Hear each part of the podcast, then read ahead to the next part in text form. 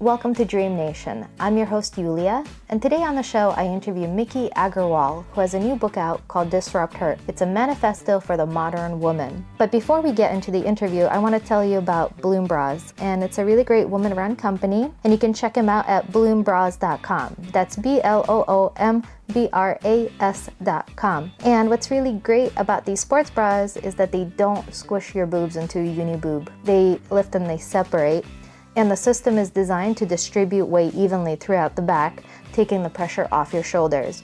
And plus, they make your boobs look really great when you're working out. So check them out at bloombras.com. And also, I want to tell you about Mod Jewel. It's a woman owned company out of Boston creating purses that can be customized to match any mood and any outfit, starting from the strap to the clasp to the shell. It's a really great concept. They've been in fast company. Check them out at mymodule.com. So if you're looking for an amazing sports bra or an amazing purse, definitely check out these two companies. On the show today, I interview Miki Agrawal, and some of you might already know Miki, but for those who don't, she's an incredible entrepreneur, author, jack of all trades.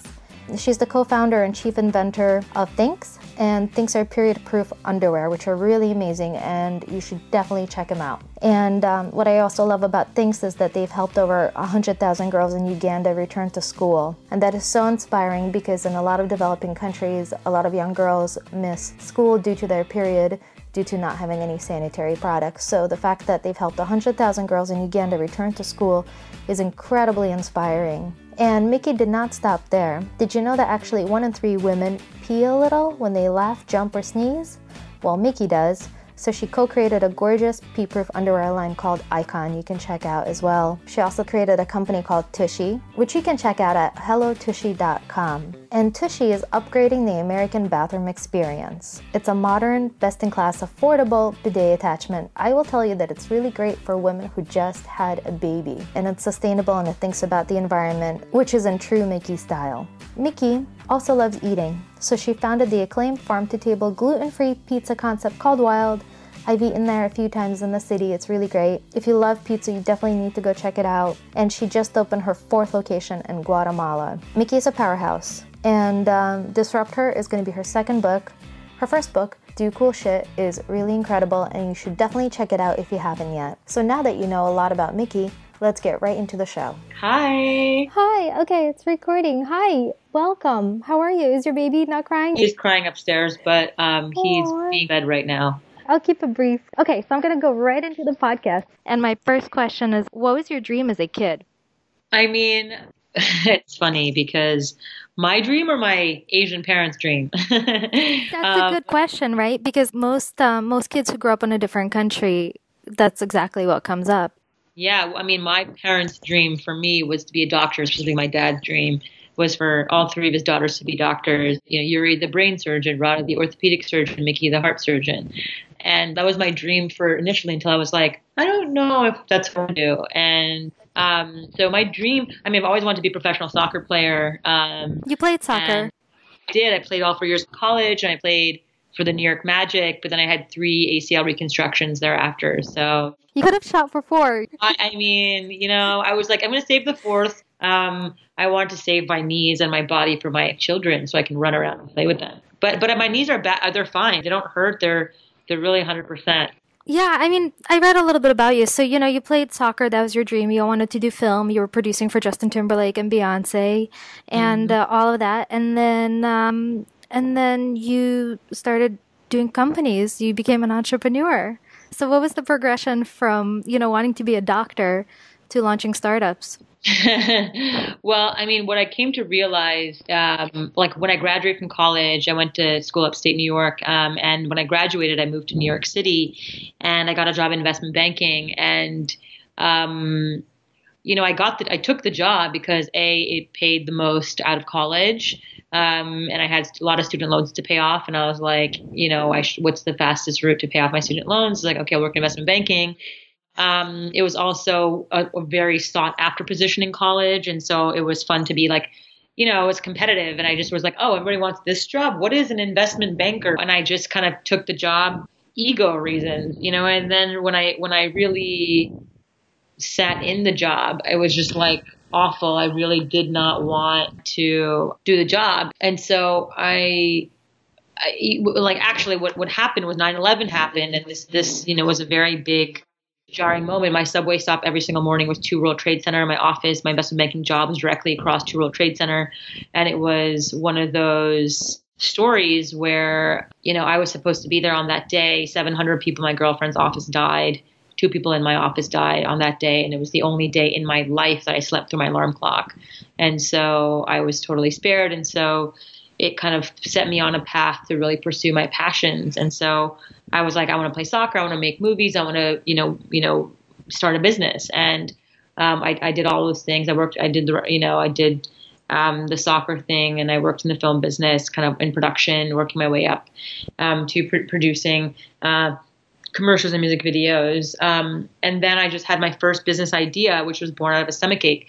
I also realized that I'm not a very good employee. Aren't we all? We're really good at doing our own stuff and running I, companies. I know, I know. And, and and not that I'm like I think it's important to learn how to be one and I had to, you know, really learn learn that and and you know, and I think, you know, you learn how to be humble as an employee and I think I didn't learn that for a very long time you know, I, I, I, thought I can do anything and create anything. And, um, and so I think that naivete played a big role in being an entrepreneur. I think you have to be very naive to be an entrepreneur. You think you can do it and you're like, oh, this looks easy. Like, oh yeah, I can do this. And so my first business was in the restaurant business, which was probably the hardest business to get into when you're starting anything. And I had never worked in a restaurant, didn't know how to cook never started a business. I didn't work. I didn't hire people. I just never did anything. And I probably can say very safely that the restaurant business is the hardest business in the world. I have trouble like cooking four things at a time. Like three is like manageable. Four, everything just burns.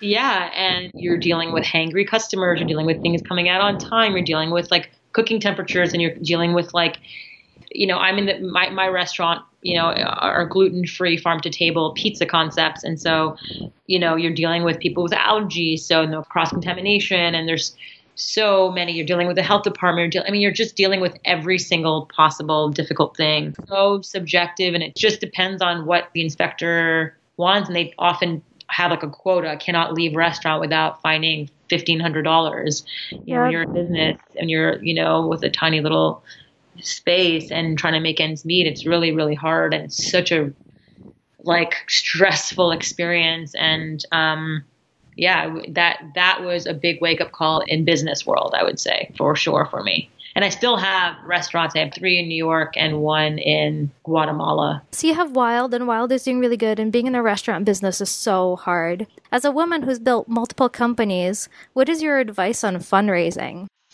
Um, I mean, I think you have to meet people where they are. I think, um, you know, when I raise money for my businesses, specifically in the taboo categories like periods or pee or poop, you know, I can talk openly about Tushy, um, my newest company. It's just that if you're talking about like clean bums, you know, it's it's kind of like you have to meet people where they are and then you know, and then kind of break them down a little bit. And so it's kind of like, you know, John Mackey, who's the founder and CEO of Whole Foods Market. Um, he's also the godfather of my son, dear friend of mine. We both sit in the board of Conscious Capitalism. He wrote the book Conscious Capitalism, which is an incredible, important book um, of our time. And, um, you know, we talked, we told war stories about just building businesses. Obviously, he built a $16 billion business, very different. But um, he, talked about when he first started Whole Foods, you know, Whole Foods was going to shut down because he was 100% vegan because he's a strong vegan. He's been vegan for 30 years. And I'm vegan. Amazing. I'm pesca vegan. um, and I don't eat dairy is, you know, so he said so he when he started his, his when he started Whole Foods it used to be vegan play it was a vegan but he, you know he was going to shut his business down like he, nobody was he wasn't making enough money and you know he had two directions to go in. One he could have been outraged and just been like why is everyone meat eaters? It's terrible. I'm shutting my business down but you're horrible. Or he could have met people where they are which is bring meat into his stores but bring in the best possible meat that he can find and meet people where they are and then slowly over time teach them and educate them on a plant-based whole foods diet. And so those are the two options. And so you know in the same way for me when you're talking about really taboo things like something that you know a woman experiences like a period and um, men are you know mostly investors and you're trying to like get them to understand like the plight of being a woman it's just not going to happen. If you're like oh my god the leaks are so uncomfortable it's like they're like i don't even know what we're talking about versus just like no the, the feminine hygiene category is a 15 billion dollar category or the toilet paper industry is a 10 billion dollar market. You know there are 85 million millennial you know um, Americans. Um, and, you know, right now it's a blue ocean category for a product like a bidet. You know, bidets are ubiquitous globally, you know, all over Asia, Japan, over 80% of households have bidets. In Europe, France, Italy, um, all over Europe. It's ubiquitous all over Asia, India. They have bum guns. I in love middle, bum guns. In the Middle East, they all have bidet. And really, one of the only reasons why bidets are not ubiquitous in this country is cultural, you know, and uh, reason, you know, America, French invented a bidet, America, English hate the French, and therefore that's one of the big reasons why like we don't want a French thing in a, in, you know, on an English soil. Um, and and there were some other ridiculous reasons why we're using dry paper to wipe ourselves currently. And so the environmentalist movement is growing. The LOHAS community, the life you know lifestyle, lifestyle health um, market is 56 million in the United States. So that market is massive and growing. And so people are are interested in environment, interested in health and hygiene. It's on the rise. All that sector. And so that's kind of how I talk about it. I don't talk about like it feels nice and your lady parts and your bum feel, you know, it's more like the industry, the size of the market, the opportunity, you know, the sort of the competitive landscape. You kind of really talk about that, and then you can, you know, you can sell the idea in a way that's compelling. That's a really great in because I think that's what a lot of women struggle with, especially you know when they're going up um, to present to male investors. How do you frame it so they understand? And it's numbers. Men love numbers, and they love finance, yeah. and they love things that make them money. totally. So that that's really wonderful advice. But say I will I will add one thing to that is that women led companies outperform male led companies by over 60% now. It's 64. So, 64%. 64 yeah, and um and it's it's very it's very real. And so I think as the landscape you know shifts and we we start to get real statistics coming in um, i think the investment landscape will start shifting towards women women are better with money. Women are not, you know, not as reckless. Um, you know, can multitask, aren't just like this, and so as a result, are able to tackle a lot at one time. And and I think that's a skill set that businesses need, especially young upstarts. Well, I think all the businesses, when they come down to it, it's women running the businesses. It's men starting it, but it's women who are getting the work done. You bring in admins, you bring in assistants, you bring the women who are the glue yeah. we're the, we're the glue of an organization. No, totally. And I think more and more women are starting businesses too. I think so too. And, um, you know, this kind of leads me into the next question, which is um, how can people, not necessarily women, you know, how can people celebrate each other's differences instead of tearing each other down? Yeah, I think um, it's it's a very animalistic thing where um, you know, men have been known you just just just historically, you know, and and from a just general, you know, human perspective and just animal perspective, males are are meant to spread their seed, and women are more protective because they, you know, they have one egg that grows into a baby, and they're just a lot more productive. So from a just from an animalistic perspective, you know, women are generally a lot more territorial, and I think as in, in business, I think it just kind of like washes over there in, in that in that space too specifically because when there's only men around the table and then there's one woman that fights her way to get to the table. And then you know there's a feeling of scarcity that there's just not enough seats at the table for more women. And so if there's more women encroaching on the one woman who's sort of like clawed her way to get to the table you know that creates more competition. But i think if we're able to say to one another that it's instead of having a scarce mindset where it's just like one seat at the table, let's just make more room for more women. And I think that's starting to happen more and more where women are feeling they're, they can bring their guard down and accept that the more women that there are at the table, the better the businesses will run. And, you know, even from my perspective, I've felt that scarcity before and, you know, over time let my guard down too. And I think it's, I mean, I'm also an identical twin, and so I've had to share. But, you know, there really is a scarcity mindset that we need to all learn to to you know recognize that there is abundance all around us there's abundance there's enough for everyone to go around and we don't have to you know, claw and fight. We can just support one another. And I think that is starting to happen more and more. I, I would, you know, like to see less just t-shirt wearing, you know, feminists and more real feminists, you know. I think there's mm-hmm. a lot of women who who love to wear the t-shirts and, and the hats and, and the and the paraphernalia and you know and and and sort of rah rah rah the language. But i think true feminism is when women support one another and women give each other the benefit of the doubt and women really want to take care of each other and not try and tear each other down if they've been let down you know? Um, so you know I, I i totally you know i totally see the world shifting. I think, you know, as the feminine rises in power and not rise in power, but rises, um, and the masculine, you know, even among women start to, you know, kind of simmer, um, I think the, the world will shift for the better. Even within men, I think if the men are allowed to invite their feminine, um, you know, to be seen more, then they'll feel better too. Yeah, I agree. You know, it's so primal at the very end. Like, even if we're wearing suits and if we're driving like electric cars, it just comes down to this like primal instinct and we just have to like rise above it. And yeah. like, we're just all just creatures. But, um, but my next question is um, about your book. So you have a new book coming out. It's called Disrupt-Her. Yes. And um, you talk about female disruptors, and I think creatives are natural disruptors and they're often finding ways to express themselves and solve problems, uh, especially women too. How can we encourage non creatives to be disruptors? Um, I mean, I think everyone can be disruptors in their lives, and, and and I think it, you know, it's really looking at the way society says things should be done, and it's like be this way, act this way, sound this way, do things this way, and we kind of accept that that's the way it is but I don't think it's necessarily just creatives who can say, "Oh, I don't like it this way. I'm going to do it differently." I think in every category, in every aspect of our lives, we can look at, question, research, understand, and then and then disrupt.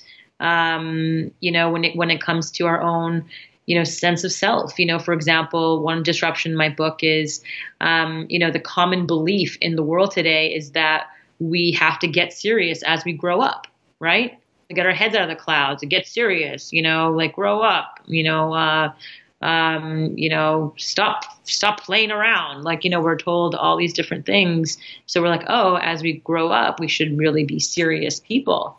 Whereas actually, the disruption is you can actually be both childlike, playful, awestruck by the world around us, and be still responsible at the same time. You know, so I think we often forget that so much of ourselves. We, we get to be in flow, in the most flow when we're playing. You know, the, so many of my ideas came from playing. Things, you know, my, my, my period product came from playing at my family barbecue. So we need to remember that um, the more serious we are, the less in flow we will be because we're not loose, you know, and we're not like in our bodies and in our in our in ourselves. We're just sort of playing a role that we believe needs to be played in the society that we live in. But that's just not true. Society was created by people no different than you or me, you know, and was pe- by created by people no smarter than you or me, you know. Even Steve Jobs loved saying that, and and I agree. And so it's just once we realize that, then everything changes.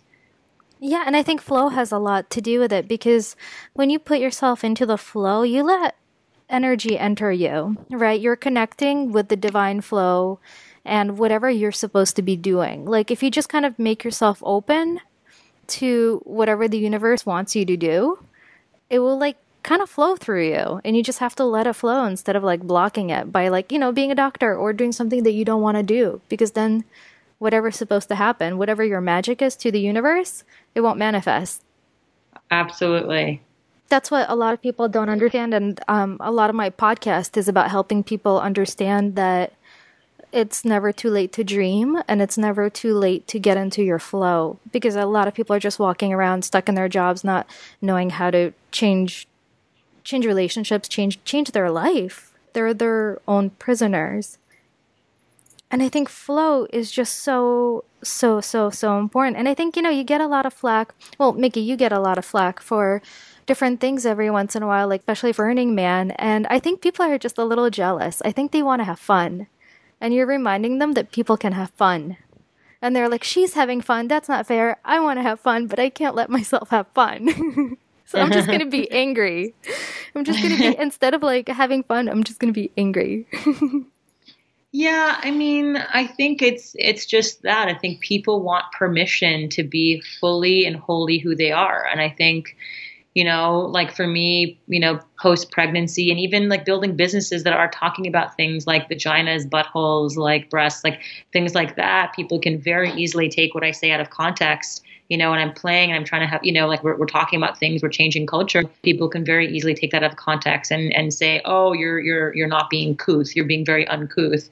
And I'm just like, no, you know, I'm just talking about human body, like that everyone, that's just everybody has, you know, we should be allowed to talk about that, you know, in, in the same regard you know, going and pumping, you know, at Burning Man and giving away my breast milk so that they don't go to waste and that people can really take in liquid gold you know, that again is just a lack of permission that we've had in this patriarchal world that we live in. You know, we've been told that, oh, we have to be sequestered to a corner in a back room to go and pump food for our children, which also fed you men, you know, and so it's just like, it's about giving ourselves permission again and just being free and open. And if people find that to be crass, they also live in the confines of this patriarchal world, then that's okay that's kind of like they'll be able to break through on their own or stay within there. And that's like, I'm not judging. It's just the way it is.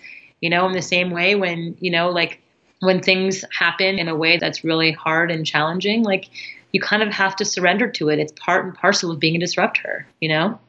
Let's see. My next question is So many people are afraid to go after their dream and design a more meaningful life. You write about that in your book. Um, how does one overcome the fear of failure? How can people just free themselves? Yeah, I mean, I think if you repl- if you just remove the word failure from your vocabulary, even people are like fail forward, and you know, it's just like that still has a negative word in it, which is fail. Mm-hmm. You know, when putting yourself out there and you are sort of in the ring and and you know making shit happen, you know, like it's not failing if you don't if you don't win. You actually are learning and growing. You know, so I, I've sort of replaced the word failure with learning and growing. And, and, in my book, Disrupt-Her, I actually replaced the word failure with revelation. Um, you know, it's not it's not failing; it's revealing things. It's revealing. In my book, I talk about the scout, and the scout is somebody who um, you know, in, in if, for example, if there if there's a, a, group of people in, in the forest trying to get to a new destination, the scout is the person oftentimes on their own who goes off in front to go and see what the right terrain is and the right which direction is you know to go. And we'll run into all kinds of obstacles whether it's falling trees whether it's bears whether it's a ravine whether it's a river all kinds of things a scout will, will run into. Um, when they run into these things the scout call themselves oh i failed. I just hit a i hit a, a tree and i oh I, I saw bear paws. It's probably not safe. That's failure. Let's just go back and just stay where we came from. No they'll just turn around go a different direction They'll be like, okay, this is not the right path. Let me turn around, retrace my steps, go back to where I, you know, this the fork in the road, and then go a different direction, and then and try and keep going. That's just they just they don't have the word fail in their vocabulary. Do any animal have the word fail in their vocabulary? They don't. We're the only ones that cerebrally humans have conjured up this word failure and you know put a you know put a price on it you know it's like oh it's bad it's not a good thing it's negative it's not you know it's just so um I'm challenging everyone to remove the word failure and replace it with revelation. I love that. I think we're also the only creature that pays for rent. I don't think any other creatures pay for rent.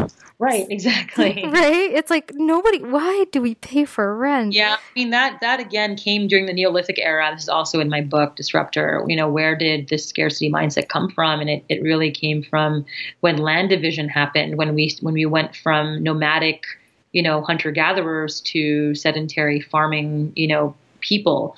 And, you know, when we went, when we became farmers, hunter gatherers, everyone foraged for themselves, got enough what they, you know, what they, enough for, for themselves and for the people around them and, and then shared the rest. There was no ownership of land. Nobody took more than they needed. And then all of a sudden farming became a thing and, um, you know, land eventually started to get divided, and then men started to call this is my land, and you know my people and this is why they made their wives virgins you know they only want to select virgins to marry because then they can say their offspring could then also take over the land that they claimed as their own and so forth. And so it became more and more this mentality of scarcity versus abundance. And then women also fell into this sort of patriarchal system of land division and said oh I need to keep myself safe and my offspring safe, and therefore I'm going to, you know, like you know, com- you know, like also have the scarcity mindset and and not share as well, which is a lot of where this sort of cat fight began amongst women, where they felt unsafe and they couldn't forage for their own stuff anymore, and therefore they needed to like you know latch on to a man to you know keep themselves and their children safe. So it just sort of built from there, um, and and I think it just kind of evolved to today in, in various forms. Yeah, you have to look at history. And I just did a podcast with um, Daniel, who does History on Fire, and we talked about how women were just written out of history. So he can't even profile women on his podcast that much, except for a few here and there, because we don't exist in history, even in Chinese culture. But um, so my next question is, what advice do you have for people who want to write a book? How did you start writing a book? This is your second book. You know, find an agent, a publisher. What's your advice for people who are listening right now who are thinking about writing a book? So, I mean, I think you just have to have a a real desire to share your knowledge. I don't think it really can come up come from a place of, of like i want to have my name on a book and be an ego driven thing where you're just like you know because because for me when i wrote my, my first book like i had nothing but one restaurant and had no business writing a book but i learned so much about starting a business you know, raising money, getting press for the first time, actually getting my first $25,000 check and how hard that was, starting to come up with the idea at all and putting together the business plan presentation. Like every single part of starting and growing a business, I, I learned and I wanted to share that because I knew so many people who wanted to have the same dream, but didn't figure out how, you know, didn't have the time or the resources or the, or the, energy or the ability to figure it out. And so, you know, for me, it was just very much a like a a deep desire to to share the knowledge. And and same thing with Disrupt-Her. You know like to disrupt requires you know a lot of things a lot of blocking and tackling and a very specific type of mentality. Um, and and i want to share that. I want to share what it took to get get to this place and all the learnings I, I had along the way and i think you know, by keeping a lot of the lessons just within me is just not that productive. And so I think you should have to start with by having a burning desire to really share your knowledge. From there, a lot of it will flow out of you. You know, I I, I feel like you know you, you know when you when you have a story to share, it just pours out of you, and then you can edit it down um, over time. But um, you know, it, it's like I wrote Disrupt-Her in four months, and um, and it was or two months. Sorry, I wrote Do Cool Shit in four months, and um, it just poured and poured and poured out of me. It was during a very you know um, you know colorful time in my life, and so I had a lot of inspiration to write about. Um, and and share and so um, and so that's sort of how it how it happens usually when you were writing your book, right? You had to submit it to agents, you had to find a publisher. Uh, what was your process, right? Because this is your second book, so it's a little different. So did you put together a pitch letter? Like, what's your advice for writers out there who are listening to the podcast who want to write a book? Yeah, you know, I put together a book proposal, which, you know, which basically consists of you know, like why this book is important in the world today. You know, why is it timely now? What are some of the competitive type of books that you can sort of benchmark this against? Um, why you? You know, like why me? Like why should why should you be the right person to write this particular book? Um, you know, um, and and then you have to have two sample chapters generally to kind of show the the sort of tonality and, and your writing style. Um, and that's it, you know, and, and, a table of contents of, of what, what the whole book is going to be about.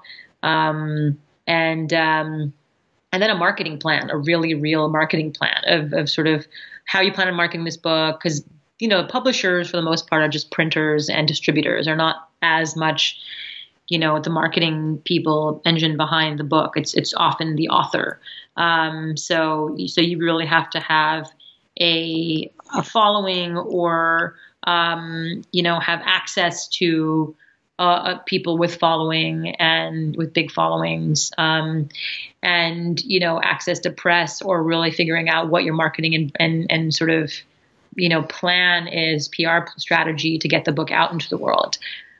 That's a big one. So um, yeah, and I think once you put that together, um, you you go and present the idea to an agent. You get a book agent, you know, either Sterling Lord Literistic. That's that's sort of that's my current um, agent, um, you know, or Writer's House. You know, that was my agent for Do Cool Shit. Um, there are many many many agents um, that exist all over the country. Then then the agent goes and pitches your idea to publishers. Yeah, I think that's great because I think a lot of people approach it as, "Hey, I'm just going to write a book," and like, and people are going to do the work for me. And I don't think it, it's exactly. not how it works. So it's really yeah. great to hear that from a writer. And I've got two more questions. So, as a new mom, what tools and knowledge do you want to give the next generation to create like a more enlightened society? Be in nature. Um, I think nature can teach us so much, and I think we live in these cities that are just promoting ego, status, competition, money, power, and like all that stuff. Where when you're in nature, you're just sort of, you know, you're at peace, you're relaxed, everything is, is working for one another. It's a cohesive communal existence where, again, trees, you know, support, you know, every bit of, of, of each other and they live and, and exist in harmony with one another. And I think we can learn so much of just being in nature. So I plan on uh, on really trying to do my part in conserving this planet. And I think I'm in the business of you know eliminating disposables and consumables. That's the business I'm in. So she does that. You know, my my former businesses do that. You know, my restaurants are all about supporting local and um, seasonal ingredients and and so it, it really is the planet. You know, we have one world that we live in and, and we, we're depleting it, we're killing it for for ego, for power, for money, for for for greed. And I think the more we can just spend time in the woods, the better. So I'll, I'll do that. That's so beautiful. It's true. So my last question is, what's your dream as an adult? my new dream, my current dream, or um, or my dream that when, when I first became an adult, which is maybe now. You can list them all. People always think that you can only have one dream, like there's a shortage of dreams, right? But we can have a million dreams. Why not? My dream is always um, has has always been to be able to create the things that are percolating in my brain and things that I'm passionate about, and I and I think that I've uh, built my life to make that a reality. You know, I have a thought, an idea, you know, a creative inspiration, and um, and I and I I now have the I figured out the tools needed to bring them into the world. And I think, you know, the most important thing that we can do, I think, to heal humanity beyond, um, you know, saving our planet, is by helping people really pursue their passions. Because once we do allow and, and support one another the happier people will be and the less angry and the less need for you know greed and other things to mask you know our sadness and anger and, and upset is by just pursuing our passions and so um, you know for me it really has always been to create products that are helping conserve our planet that are smarter that are more thoughtful that are more considered of our human experience and the planetary experience and so um, you know that's that's been my dream, um, and and I I continue to stand by that dream. It's beautiful. Well, thank you for sharing your dream with me. I know you're busy, you've got a lot of things happening. Appreciate you taking the time to connect with me over Skype. Absolutely. I'll put the video back on just to say bye. Thanks. I'll do the same. Yeah, thank you so much. I know you're busy. Thank you for connecting. All right. Bye, Yulia. Right, Take care. Bye, Miki. Bye bye. Thanks for tuning into the show. I hope you enjoyed it. Please share on Twitter, Instagram, and Facebook at Dream Nation Love. It's not Dream Nation Podcast, it's Dream Nation Love because I think my single mission in life is to teach people how to love a little bit more, and together we can save the world. So it's Dream Nation Love, share it with your friends, have a great day, and go out and make the world a better place.